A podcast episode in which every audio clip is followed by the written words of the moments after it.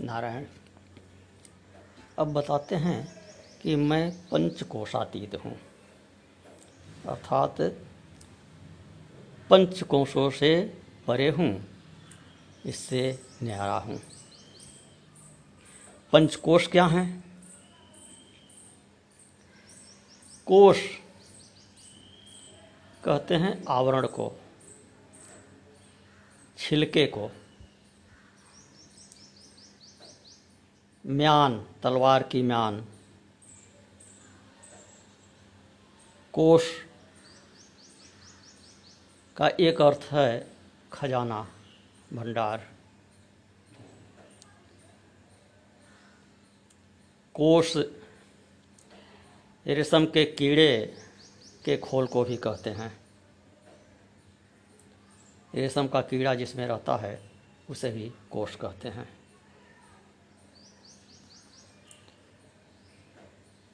तो पंचकोश क्या क्या हैं? जिसमें यह जीवात्मा रहता है। वो पाँच कोशों के, पाँच आवरणों के भीतर, पाँच परत के भीतर है। वह पाँच परतें कौन हैं? उसके पाँच खोल या पाँच आवरण, पाँच कोश क्या हैं? तो पहला है अन्नमय कोश। दूसरा है प्राणमय कोश तीसरा है मनोमय कोश चौथा विज्ञानमय कोश और पांचवा आनंदमय कोश ये पाँच कोश के नाम हैं। तो अब सिद्ध करेंगे कि ये पाँच कोशों से भी परे हूँ मैं।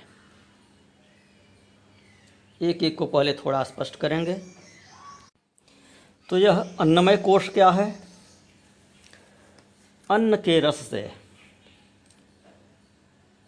उत्पन्न होकर, अन्न बल से ही वृद्धि को प्राप्त होकर, और जो अन्न रूप पृथ्वी में मिल जाता है, अंत में विलीन हो जाता है, वह यह स्थूल शरीर, जिसको हाथ, पैर, मुँह, नाक वाला आप देख रहे हैं। इसे अन्नमय कोश कहते हैं। पृथ्वी से अन्न होता है। अन्न से ही इस शरीर की उत्पत्ति होती है। अन्न से ही देह की वृद्धि होती है। और अंत में पृथ्वी में ही इसकी समाप्ति हो जाती है। अन्नाद भवंति भूतानि पर्जन्यादन्न संभव थोड़ा और स्पष्ट करें। माता पिता ने जो अन्न खाया, उससे उनका रजवीर्य बना।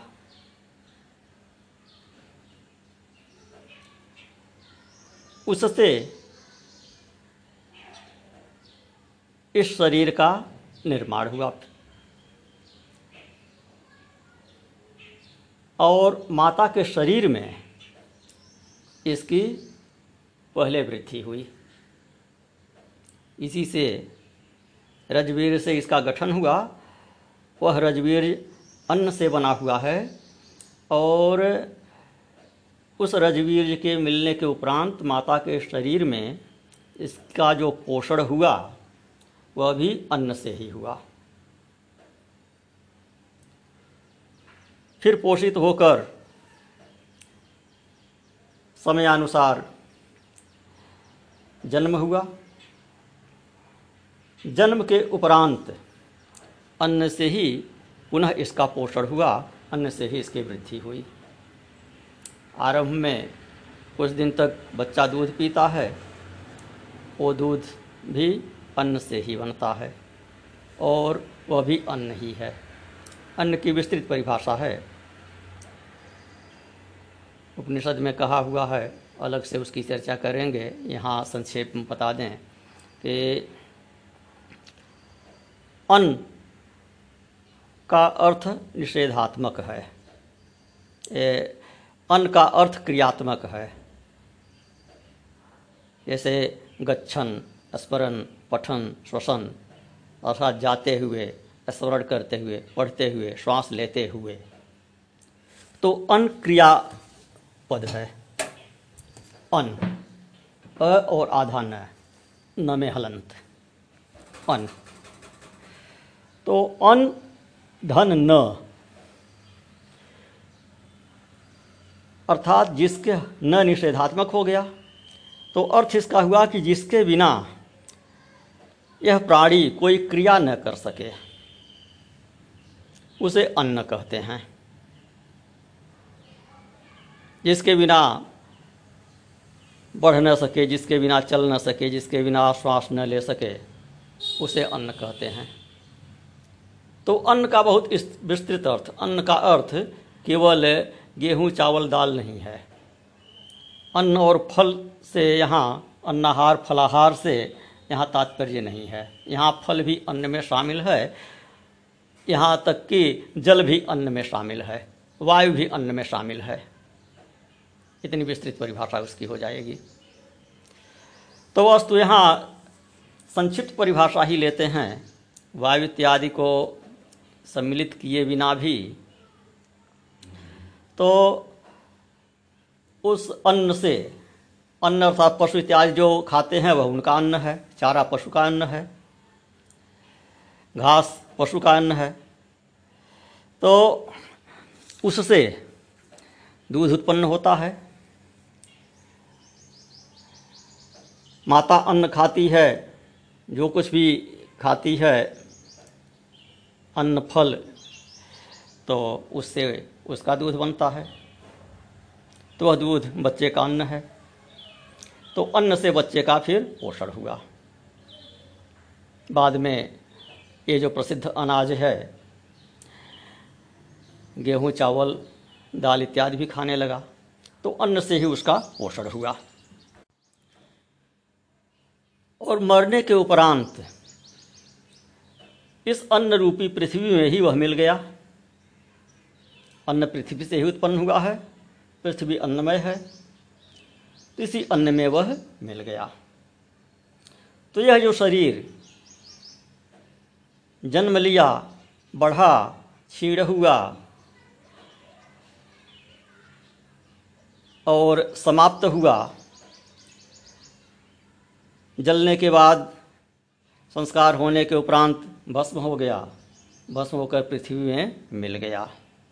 इसके पाँचों तत्व पाँचों तत्वों में मिल गए।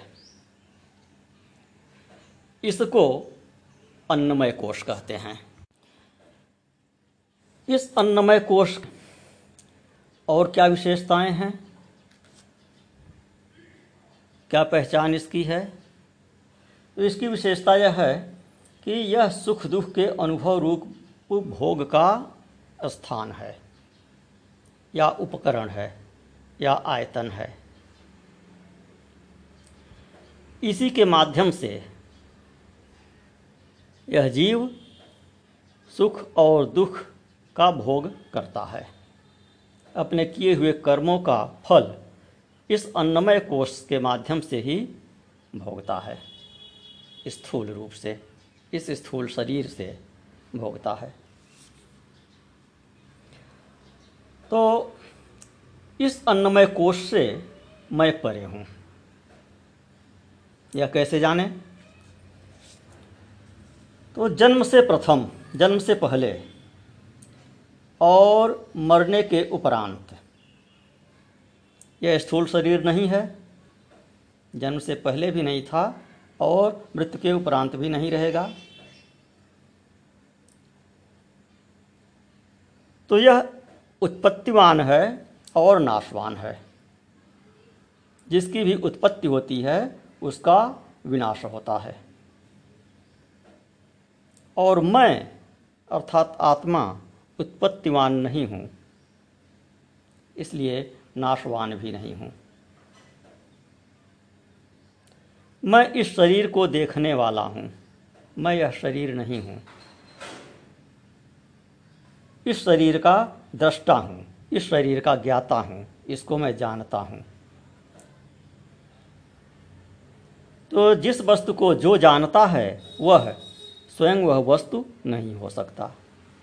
ज्ञाता स्वयं ज्ञेय नहीं हो सकता। इसलिए यह अन्नमय कोष मैं नहीं और यह अन्नमय कोष मेरा नहीं। यह स्थूल देह रूप है। मैं इसका जानने वाला आत्मा इससे न्यारा हूँ, इससे पृथक हूँ, इससे अलग हूँ।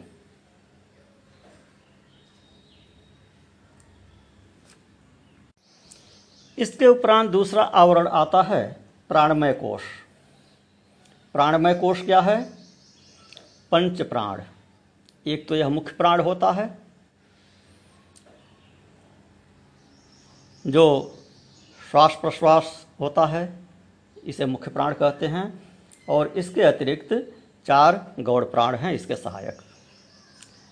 वे हैं अपान, समान, उदान और व्यान। तो इस प्रकार ये पंच प्राण हुए। प्राण, अपान, समान, उदान और व्यान। ये पंच प्राण। और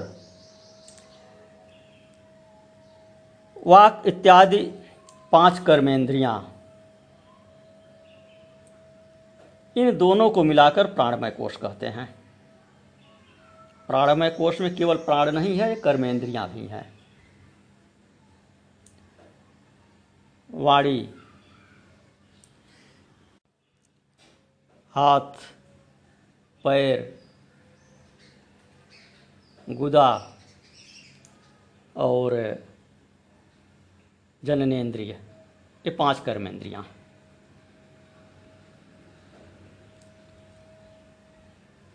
तो कोई कोई शंका करेंगे कि ये तो स्थूल शरीर में आ गया, ये जो कर्मेंद्रियाँ हैं, अन्नमय कोष में आना चाहिए, इसको प्राणमय कोष में कैसे कह रहे हैं? अभी जो बताए, स्थूल शरीर जो उत्पन्न होता है, नष्ट हो जाता है, अन्न में मिल जाता है, अन्न से उत्पन्न होता है, अन्न से मिल जाता है तो ये सब उसमें मिल जाते हैं।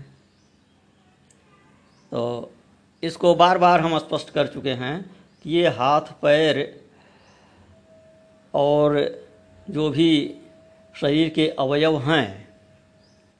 ये सब इंद्रियाँ नहीं हैं, अपितु इंद्रियों के रहने के स्थान हैं। इंद्रियों के गोलक हैं। तो इन पाँच कर्मेंद्रियों को और पाँच प्राणों को मिलाकर प्राणमय कोष कहते हैं। अब इनमें एक एक की विशेषता थोड़ी सी और स्पष्ट कर दें। पंच प्राणों में प्राण, मुख्य प्राण ये क्या है? प्राणवायु। यह हृदय में रहता है। और 24 घंटे में इक्कीस हज़ार छः सौ बार यह अपनी क्रिया करता है, भीतर बाहर आता जाता है। इक्कीस हज़ार छः सौ बार कोई व्यक्ति श्वास लेता है। दूसरा है अपान वायु। अपान वायु नीचे रहता है गुदस्थान में और मलमूत्र के उत्सर्ग का काम करता है ये। मत्र मलमूत्र के निष्कासन का वीर्य के निष्कासन का कार्य करता है। तीसरा है समान वायु।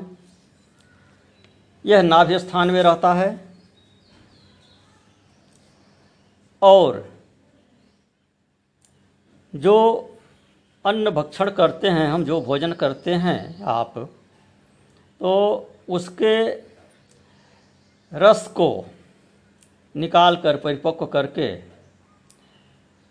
पूरे शरीर में पहुँचाने का कार्य करता है। समान वायु। चौथा है उदान वायु। उदान वायु कंठ में रहता है। और खाए, पिए, अन्न जल के, अन्न जल को विभाजित करता है। और दूसरा इसका गौड़ कार्य है, स्वप्न और हिचकी इत्यादि को प्रकट करना। यह उदान वायु ही स्वप्न दिखाता है। स्वप्न देखने के समय जीव हृदय से ऊपर कंठ के बीच, कंठ के मध्य में कहिए, रहता है। और उतने ही दूर में भ्रमण करता हुआ स्वप्न देखता है। सारी दुनिया को उतने ही दूर में वो रचना करता है, उतनी ही दूरी में भ्रमण करते हुए देखता है। ऐसा नहीं है कि शरीर से बाहर निकल कर देखता है, चला जाता है। एक धारणा यह भी है कि शरीर से बाहर निकल कर विचरण करता है देश विदेश में चला जाता है, वहाँ पर भ्रमण करता है, वहाँ के दृश्य देखता है और तरह तरह की क्रियाएँ करता है। ऐसा नहीं है। यह कंठ विदेश में ही उदान वायु के माध्यम से अपने सृष्टि की रचना कर लेता है, अलग ब्रह्मांड की रचना कर लेता है और उसी में भ्रमण करता है, उसी में खेलता है, उसी में रोता है, गाता है, नाटक करता है।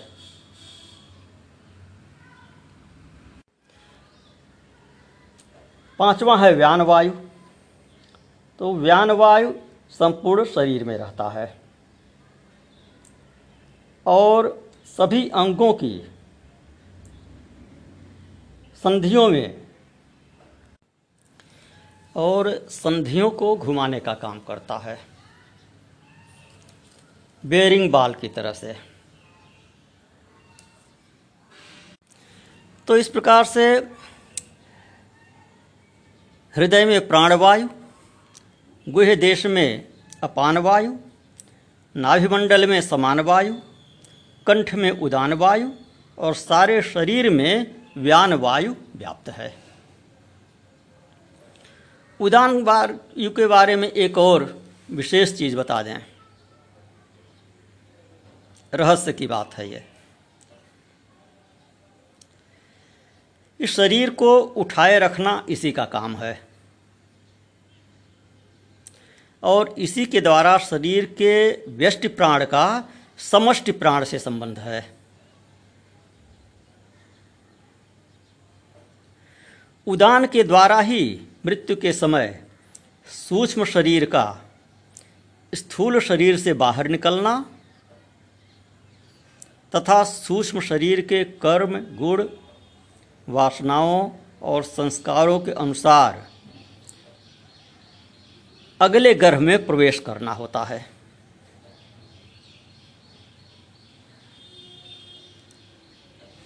कुछ लोग स्थूल शरीर से बाहर निकलकर योगियों के भ्रमण करने की बात सुने होंगे तो वह इसी के द्वारा क्रिया संपन्न होती है। इसी उदान वायु को साधकर योगीजन इसी के द्वारा स्थूल शरीर से निकलकर लोक लोकांतर में घूम सकते हैं। और स्वप्न का बताए ही कि इसी के माध्यम से जीव स्वप्न देखता है, कंठ में स्थित होकर नए श्रेष्ठ की रचना करता है, उदान वायु के माध्यम से और स्वप्न देखता है। और यदि यह मान्यता को स्वीकार करें कि जीव शरीर से बाहर निकलकर, सूक्ष्म शरीर इस स्थूल शरीर से बाहर निकलकर भ्रमण करता है, वही स्वप्न में दिखाई देता है। तो उस चीज़ को इससे आप रिलेट कर सकते हैं कि योगी जन इसी के द्वारा स्थूल शरीर से निकलकर लोक लोकांतर में घूम सकते हैं। तो जैसे आप बाहर जाकर स्वप्न देखते हैं, उसी प्रकार सिद्धि प्राप्त होने पर उदावायु को सिद्ध कर लेने पर, शरीर से बाहर इच्छा पूर्वक भी निकल सकते हैं। तो श्वास का अंदर ले जाना, बाहर से हृदय में ले जाना, हृदय से बाहर नाभि में निकाल ये बाहर निकालना। मुख और नासिका के द्वारा गति करना। खाए हुए अन्न जल को पचाना और अलग करना। अन्न को मल में परिवर्तित करना। पानी को पसीना और मूत्र तथा रस आदि को, अन्न रस आदि को वीर्य बनाना, यह सब प्राणवायु का काम है। हृदय से लेकर नासिका पर्यंत शरीर के ऊपरी भाग में यह विद्यमान रहता है। ऊपर की इंद्रियों का काम इस प्राणवायु के आश्रित है।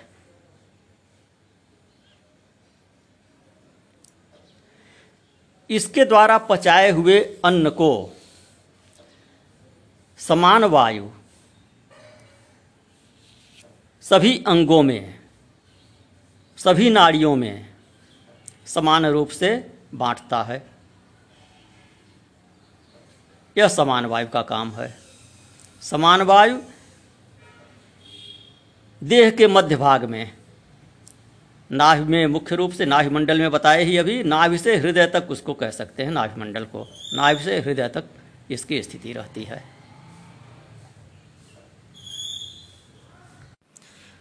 तो इस प्रकार यह पाँचों प्राण।